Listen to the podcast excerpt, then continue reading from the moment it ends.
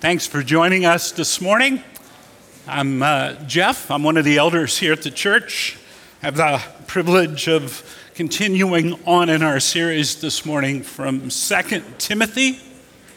Just give you a little bit of an overview of where we're going this morning. I've been excited for several weeks to get to this chapter because um, it is just packed full of practical disciple making advice. And so this morning, we're going to uh, dig in and look uh, very closely at what Paul does in verses 10 through 17 this morning as he encourages Timothy and he reminds Timothy and challenges Timothy to keep on making disciples in the church of Ephesus, where he is. Remember, Paul's in prison.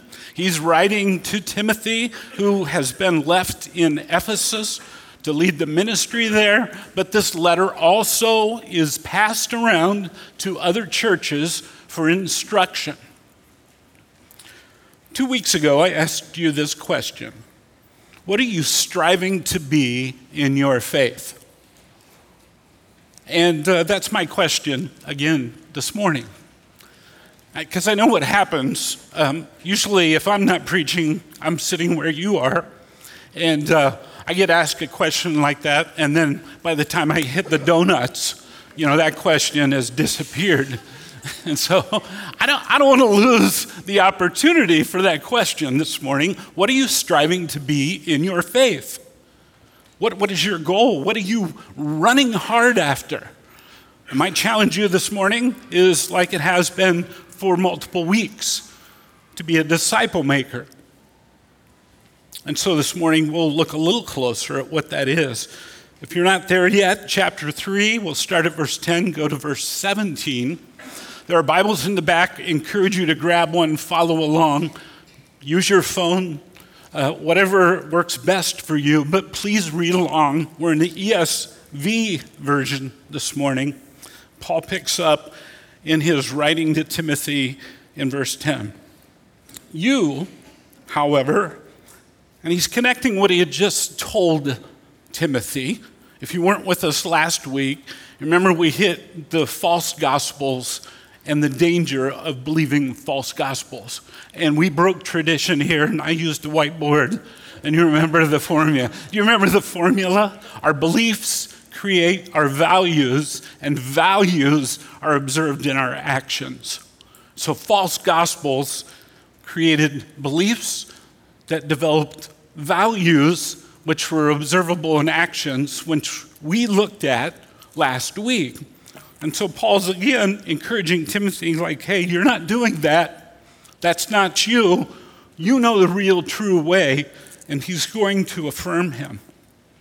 You, however, have followed my teaching, my conduct, my aim in life, my faith, my patience, my love, my steadfastness, my persecutions and sufferings what happened to me at Antioch and Iconium and Lystra, which persecutions I endured, yet from all of them the Lord rescued me.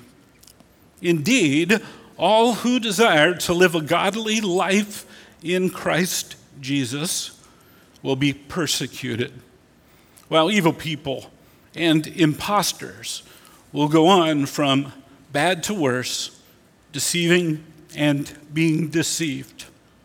But as for you, continue in what you have learned and have firmly believed, knowing from whom you've learned it and how from childhood you have been acquainted with the sacred writings which are able to make you wise for salvation through faith in Christ Jesus.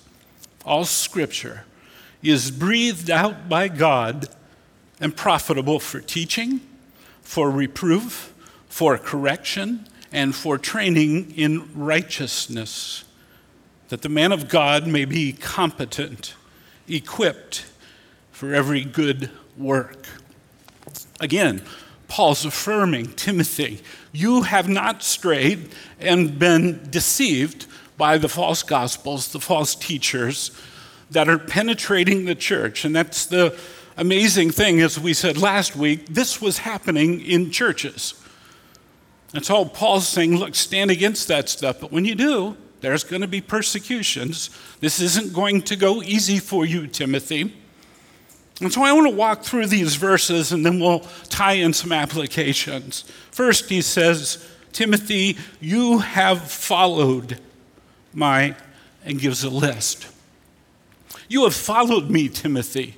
And I want you to notice one thing about all the things that come after this. These are actions and attitudes that Paul displayed in his life. He doesn't say, Hey, Timothy, remember when you sat in the classroom and learned all these things from me? No, he says, You have followed my life. You have observed how I have lived and what I have believed in and what I'm doing with what I believed in. He's been faithful in following the example of Paul. Well, what had Paul been modeling for Timothy? Look at what the scriptures say in verse 10. It says that Paul had been living out something that Timothy modeled like a teaching, the pure gospel the right belief, the right doctrines, the right way to live out your faith. More importantly, after this, is you have followed a conduct. Timothy followed a conduct, the way he led his life. And look at some of the words. He had observed and followed the patience that Paul had displayed. Ouch. Remember, I said we're always being discipled by something? Our phones, our TV shows, our books, our music, something is always discipling us. Paul had modeled patience. I think one of the hard parts of being a Paul for someone, and we've talked about that, is maybe we're afraid to let people into our life. And see, we're not so patient. Now, Patience isn't a perfect thing, it's something you strive after, something you work for. And so he said, You have observed my patience. In other words, he had a long fuse. He stuck in there against hard times, he was patient. He says, You observed and followed how I was steadfast, how I endured, how I stuck to the message and a mission of Christ, even when it was hard. I was steadfast. And he says, You have followed my love. And the word love is not an emotional love, but a steadfast, sacrificial love of God and of people. That is what Paul had been modeling. But then he adds some more. He says, Look, you have followed my aim in life. Think about that. Timothy had observed that Paul had a passion and a priority to live the way Jesus lived and do the things Jesus uh, did in his life. His aim in life was to glorify Christ and then to live on mission in such a way that the mission of Christ would be lived out.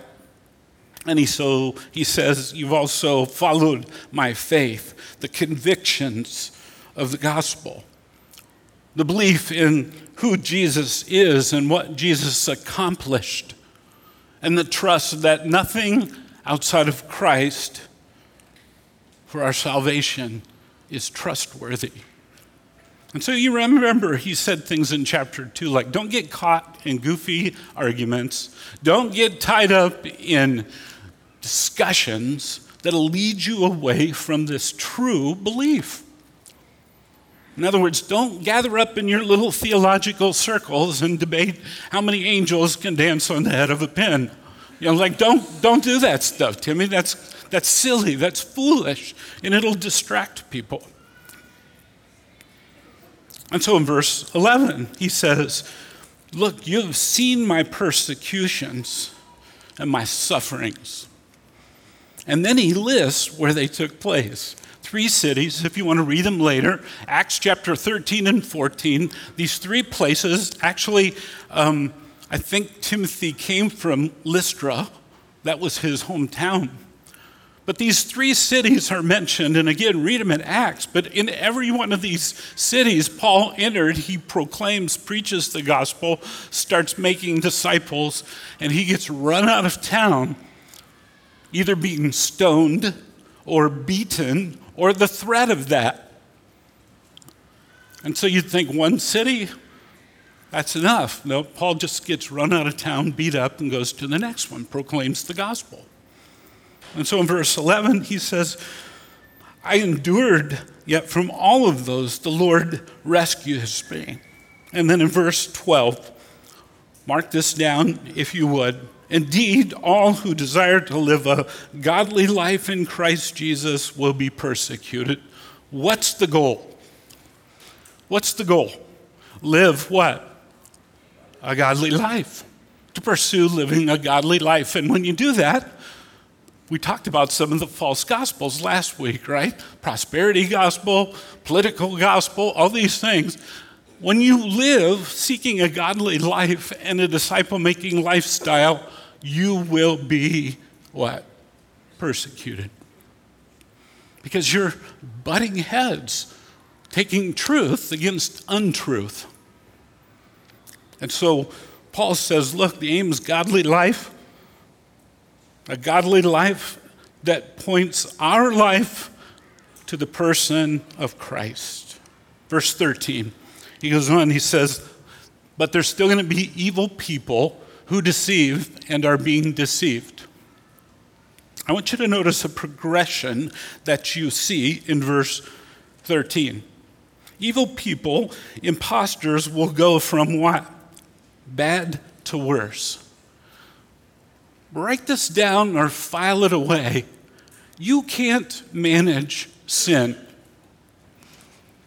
You play with it, it's like Oh, a stick of dynamite that you think the fuse went out on, but it didn't. It'll go from bad to worse. Too many of us dance on the edge of sin thinking, I can manage this, this is okay, it'll take you further and further away from Christ. So, know the danger.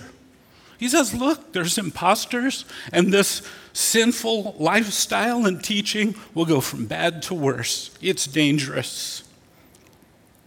And so, verse 14, he jumps back in and gives Timothy a little shot in the arm encouragement. Verse 14, what it say? But as for you, continue in what you have learned and firmly believe, knowing from whom you have learned it.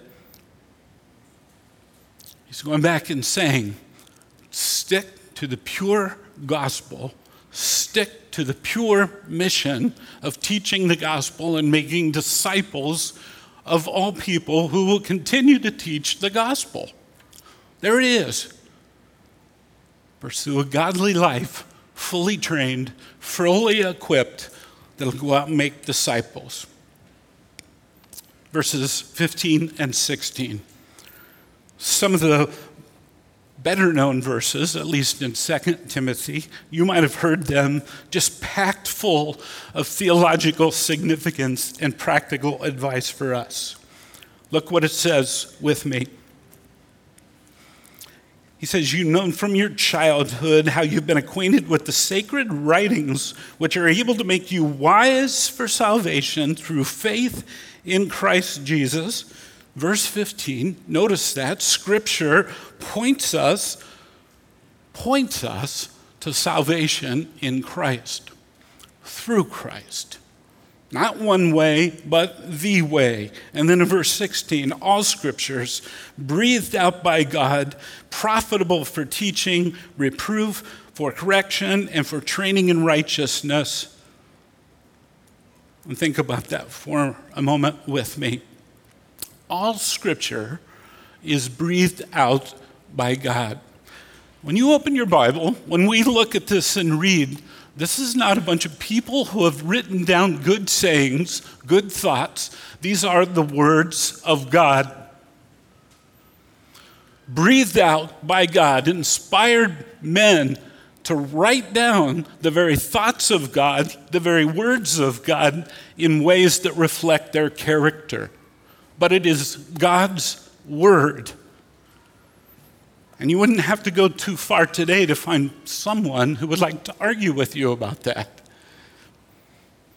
Because whenever you dig into the truth, whenever you lean upon the truth and you teach the truth, you will be persecuted and face persecution. I don't like what God says. Those are His words. Three things I want you to think about. First is that these are the very words of God. In other words, they're inspired, which it says here. This word is inspired, the holy words of God. Second is they're inerrant. They're 100% truthful and trustworthy in your life and my life because it is God's very word. Third, it is authoritative. It is authoritative. It speaks to every situation and every area of life. It has authority because it's God's word. Now, would it have that if it was simply a human's writings? No. Would it stand the test of time if this were not God's words? Faithful, truthful? You can look. I mean, this thing has stood the test of time. It's inspired, it's inerrant, it's authoritative. And so he says, earlier in 2, chapter 2. Don't get caught up in goofy debates, Timothy. Just remember this is God's word. What it says is true. Don't change it, don't debate it, just tell people what it says and train them in it. I want you to notice another thing that those set of verses say that God is a speaking God. God is a speaking God. He's a personal God who has spoke and still speaks today through his scriptures to you and I. God still wants to interact with you and me through his scripture. So when we dig in, when we listen, when we study, when we meditate over, God will speak to you. He will speak to you. Let me ask you a question. Do you believe God's word speaks to every area of a person's life? Do you believe that you can open scripture and say, This can give me guidance, this can give me direction for every single area of my life? Or is this a supplemental tool for you. Well, if I talk to some people who are wise and they'll give me good advice, then maybe we'll check it out and see if that was accurate. Scripture speaks to every area of life. And so Paul said, Look, this scripture, first and foremost, makes people wise for salvation, makes them wise for salvation salvation through faith in Christ. Not according to knowledge, not according to traditions, not according to other things, but God's word from beginning till end is about Christ and Him saving His people back to Himself, redeeming, restoring so we can become sons and daughters again. So, first, the most important piece of Scripture, it makes us wise for salvation because God's Word is about Himself His love, His grace, His mercy, His forgiveness, His offer of salvation.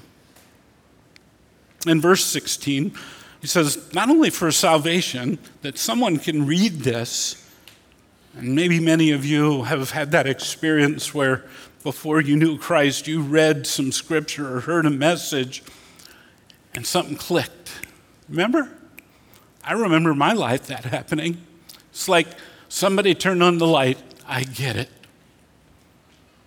God's word will bring people to salvation.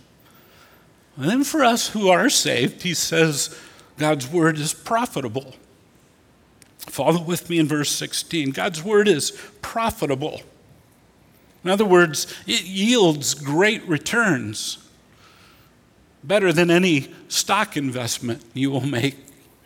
It yields great returns. It produces a fruit in our life that God wants to see happen. It's, it's profitable because it'll transform us to be like Christ and live doing what Christ did.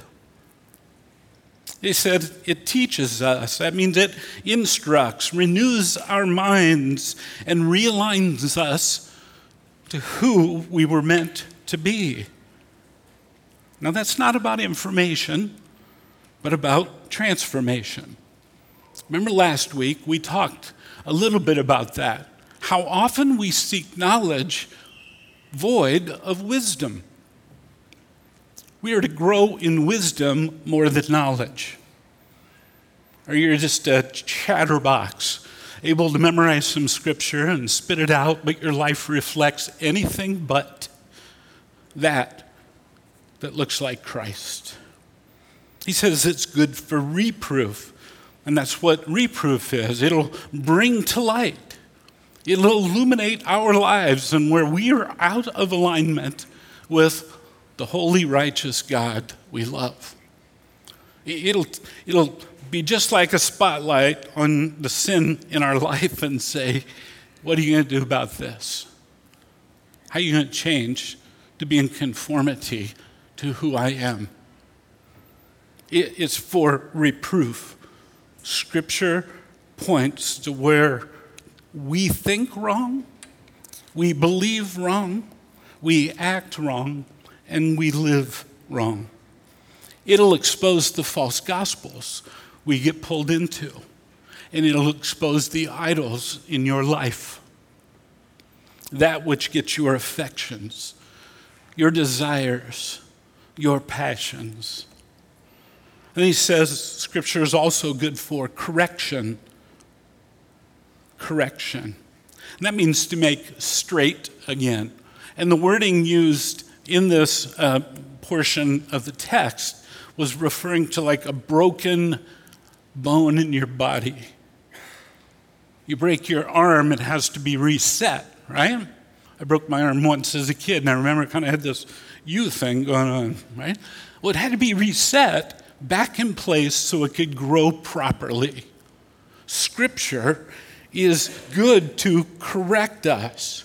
Or if you like, uh, the image of carpentry, like a level, it'll tell you where you're off and reveal that to you. And all of that for training in righteousness means to be instructed, to build up, to work out, if you will, in our lives the very things of God so our ways, our actions, our passions, and our priorities align with His. It's, it's pursuing the moral standards of God. Now, you want to get people riled up, start talking about the moral standards of our age. You'll get persecuted pretty quickly, right? And notice the wording training. I know I say this a lot, but it doesn't say teaching, it says training. That means it's not about sitting and learning, and disciple making is not a classroom exercise. Disciple making is life on life, and we'll look at that in a minute. But those were the very words of Christ again in Matthew 28. Remember? the Great Commission go into all the world, make disciples, baptizing them in the name of the Father, the Son, the Holy Spirit, teaching them to obey. Not teaching, teaching them to obey. Sounds exactly like what Paul is reminding here. You followed me. He taught Timothy to obey, how to obey, because he did some things we'll look at here in a moment. Again, disciple making fails when we're not training disciples. When people are too comfortable just sitting in the stands watching the game instead of being in the game because you've been trained to be in the game. And the objective of this is found in verse 17. The objective. So that the man of God may be complete or competent and equipped for every good work. Pursue a godly life, pursue the right examples, be trained in the right things so that every Christ follower is equipped for every good work. Think about that. Equip means to be fit, to be capable, be ready to be used. And the good work is to continue on with the proclamation of the gospel and making disciple makers all through life. And so, Timothy, I'm telling you to keep up the good work. Timothy, pass this around to the other churches so they do the same thing. So, we're equipping people for every good work. And you say, well, where are you coming up with that, Jeff? Chapter 2, verse 2, if you will, of 2 Timothy Timothy was told by Paul, Teach the things I have taught you to faithful men who will then teach them to other people. You see the progression? Take what you were taught, how you were trained, pass them on to somebody else that'll do the same thing with other people. Think about that. There's, there's, a, there's a call to be involved for everybody. Pass it on. And so in chapter 2, 21, he says, Make them ready for every good work. In our verse today, in verse 17, equip them for every good work. Let me add one more scripture verse that I've got marked up in my Bibles um, since I became a Christian. It's the words of Jesus in John chapter 14. And it says this Whoever believes in me will also do the works I do. Jesus speaking, Whoever believes in me will also do the works I do. It doesn't say if you feel like it. it doesn't say if it works for you. Jesus said, Look, you believe in me, the very things I did, you will do also. There's a very clear and compelling call to disciple making in Scripture. Here's our takeaways, and I'm going to jump into this fairly quick with you because um, I asked uh, my wife and my daughter this week, I said, What, you know, if you could say, what are the missing pieces that people might be asking? Well, what would some of those be? Well, I'm going to hit some of those with you that really are displayed so wonderfully by God's word as He spoke to us. Many of us in this room have never been discipled, so we're not sure exactly what this means or what it looks like. It's confusing, right? We've been taught pretty well to come to church and know the songs, know the liturgy, and follow along, okay? We, we know that stuff, but when we start tossing around the disciple making language, it's a little confusing. There's three things that Paul did here that are essential to disciple making. First, all disciple making begins with including people in your life. I started with verse 10, and I want to refer you back to that. That Timothy followed all these different things in Paul's life. Disciple making begins when you include somebody in your life. You open the door for questions, instructions, training in righteousness to be a disciple maker. We have made it a classroom exercise. How did Timothy learn how to be patient and steadfast? Because he observed it in Paul's life. He had been with him. The key for disciple making, I'm going to use the Paul Timothy language, is finding a Paul that's available. But here's the most important piece finding a Timothy that desires to find a Paul. You really can't find a Timothy. At least that's not been very successful for me in a lot of years. See someone and say, Oh, I had a disciple them. They'd be a great person to disciple. But guess what? If they don't want to be discipled, you're going to get frustrated and tired and aggravated. Been there, done that. So, the first step in this whole process is you got to have Timothy's who want to grow into disciple makers and seek out a Paul. I can't give you that desire. Nobody else can give you that desire except Jesus. Second thing we see in this passage is you include them in your life and you invest in them. In other words, you instruct them on what it looks like to have a Christ like love and a Christ like life of serving Jesus. Using Scripture so that they are built up, equipped for every good work. Too often, disciple making relationships just kind of get into a problem solving thing. Help me solve my problem, and then we'll be good. And does that sound a lot like last week's therapeutic gospel? God, just take away the problems in life so I can just, you know, feel comfortable and happy. And so you got to guard that. You got to guard this relationship and make sure it's very specific and helping people mature in their faith so they know how to have wisdom and they're ready for use. And the last one is this ignite. You see it with here ignite. The verse 17, you do all this so the man of God may be competent, equipped for every good work. In other words, you equip to release with the expectation that they're going to do the same thing and follow what you did. It's not about making dependent or codependent people in your life. It's not about having relationships where they're going to ask your approval for every decision they make. No, it's about equipping them to think like Christ, to love like Christ, and to serve like Christ. And so they go out and do the same thing.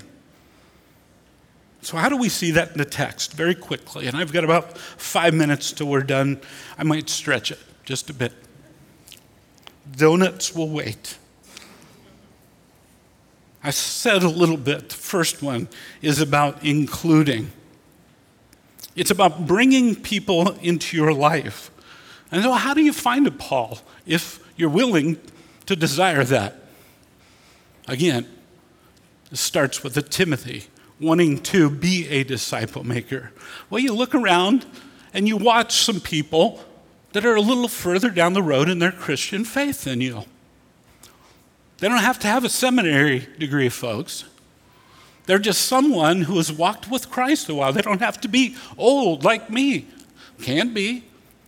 But you find someone who, when you look at their life, reflects this passion and priority to love Christ and to live like Christ and to be on ministry and or on mission for Christ. You, you look around, you observe, you listen.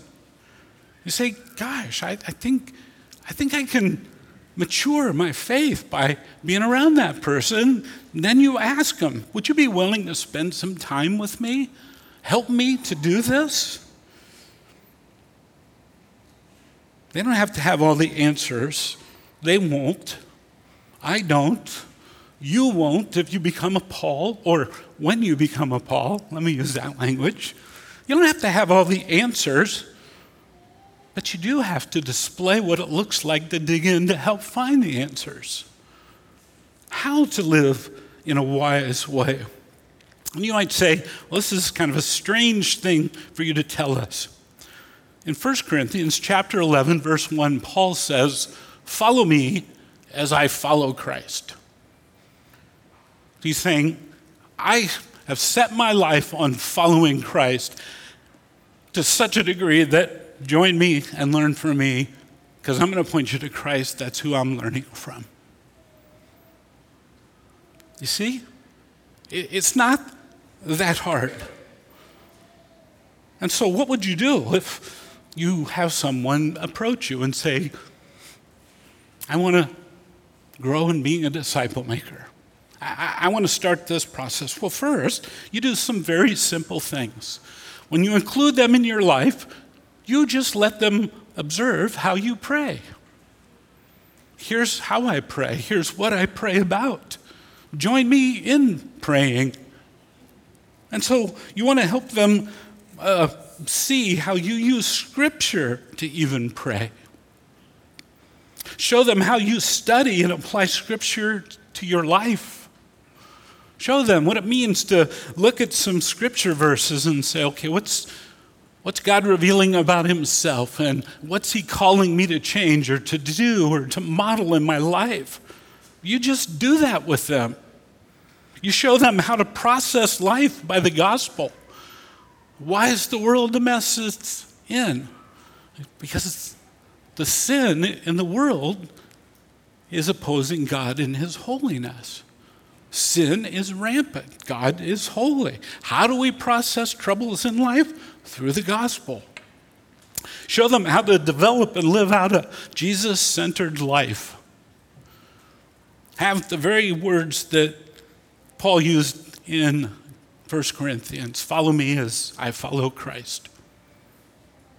That's scary to say that.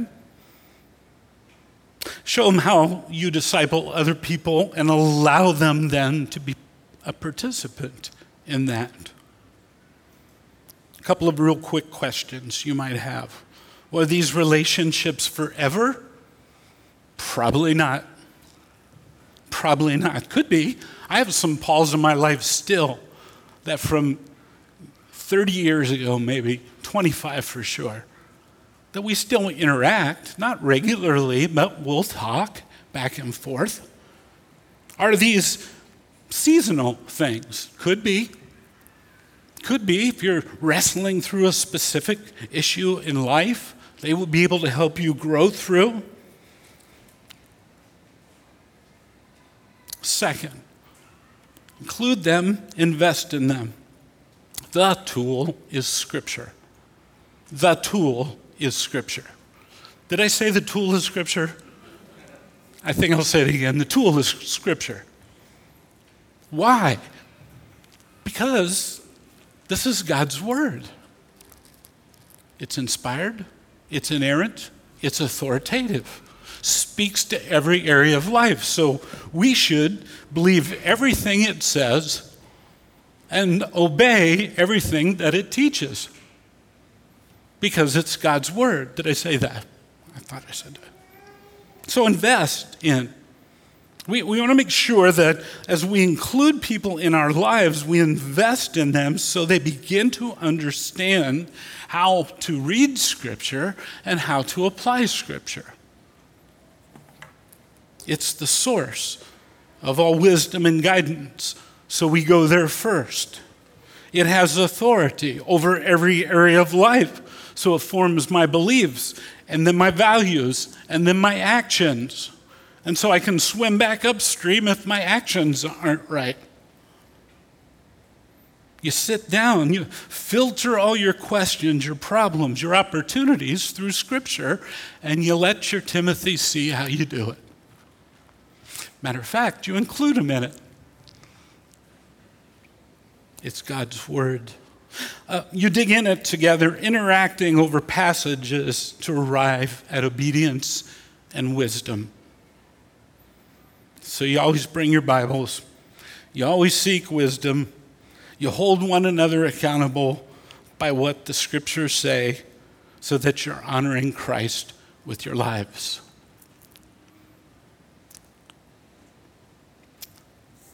Need a seminary degree?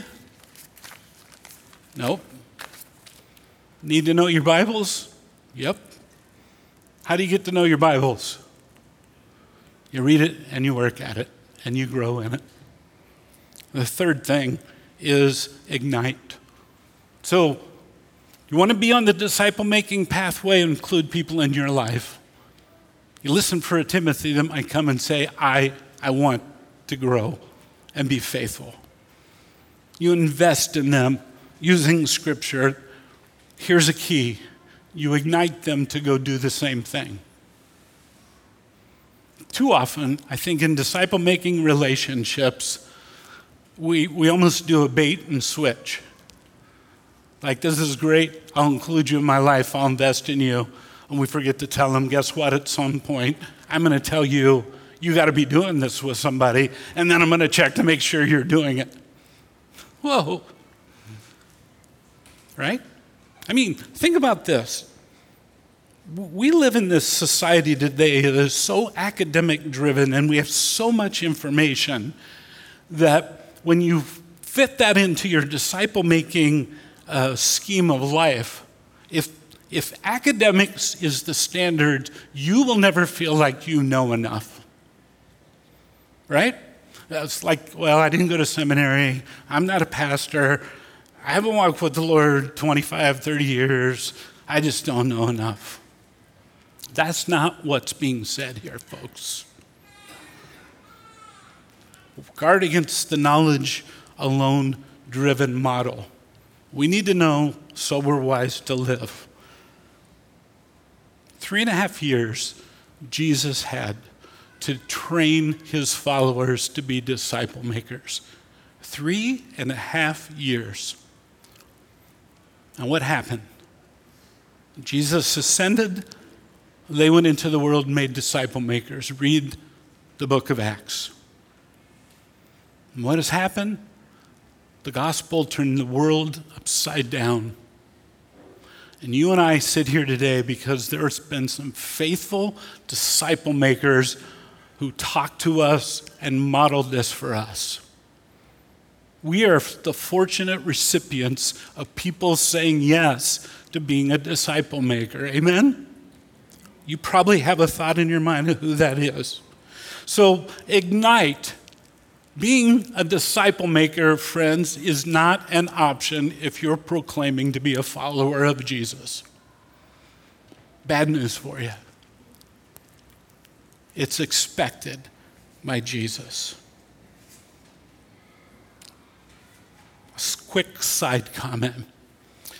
Maybe we just need to learn to see every relationship in life as a disciple making relationship. I mean, think about it in your marriage. If you see your marriage as a disciple making relationship, and think about including and investing around Scripture. It's going to change, right? Because this is, what, what did I say? God's Word, right? It's going to change. What about our parenting? Remember last week I used the belief to develop um, beliefs develop values which are observable in actions.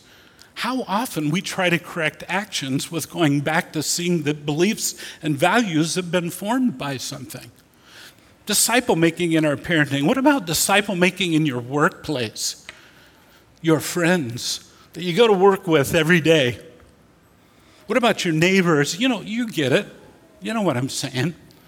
Go into all the world and make disciples. You can do it. Include, invest, ignite. Simple terms, yes? Include, invest, ignite. And when you do that, I guarantee you, you will feel like uh, I'm right where Jesus wants me to be, because you are. Let's pray. Lord, this morning we are grateful for your scriptures, the things that they teach us because they are your words. These are things spoken out by you to give us an understanding of who you are and of who we are and what you want us to be and then what you want us to do. This morning, as we've looked into this, scripture in 2 Timothy. You've reminded us that we're all to be disciples who make disciples who make disciples. I pray for those who have heard this, that are wrestling with this. The Lord, this might have brought some clarity today. For those who would say, Man, I get it. I, what's next? I, I would say, Lord, help them to find a Paul. And if someone wants to be a Paul and is not sure, talk to me or Zach or Scott or Mark.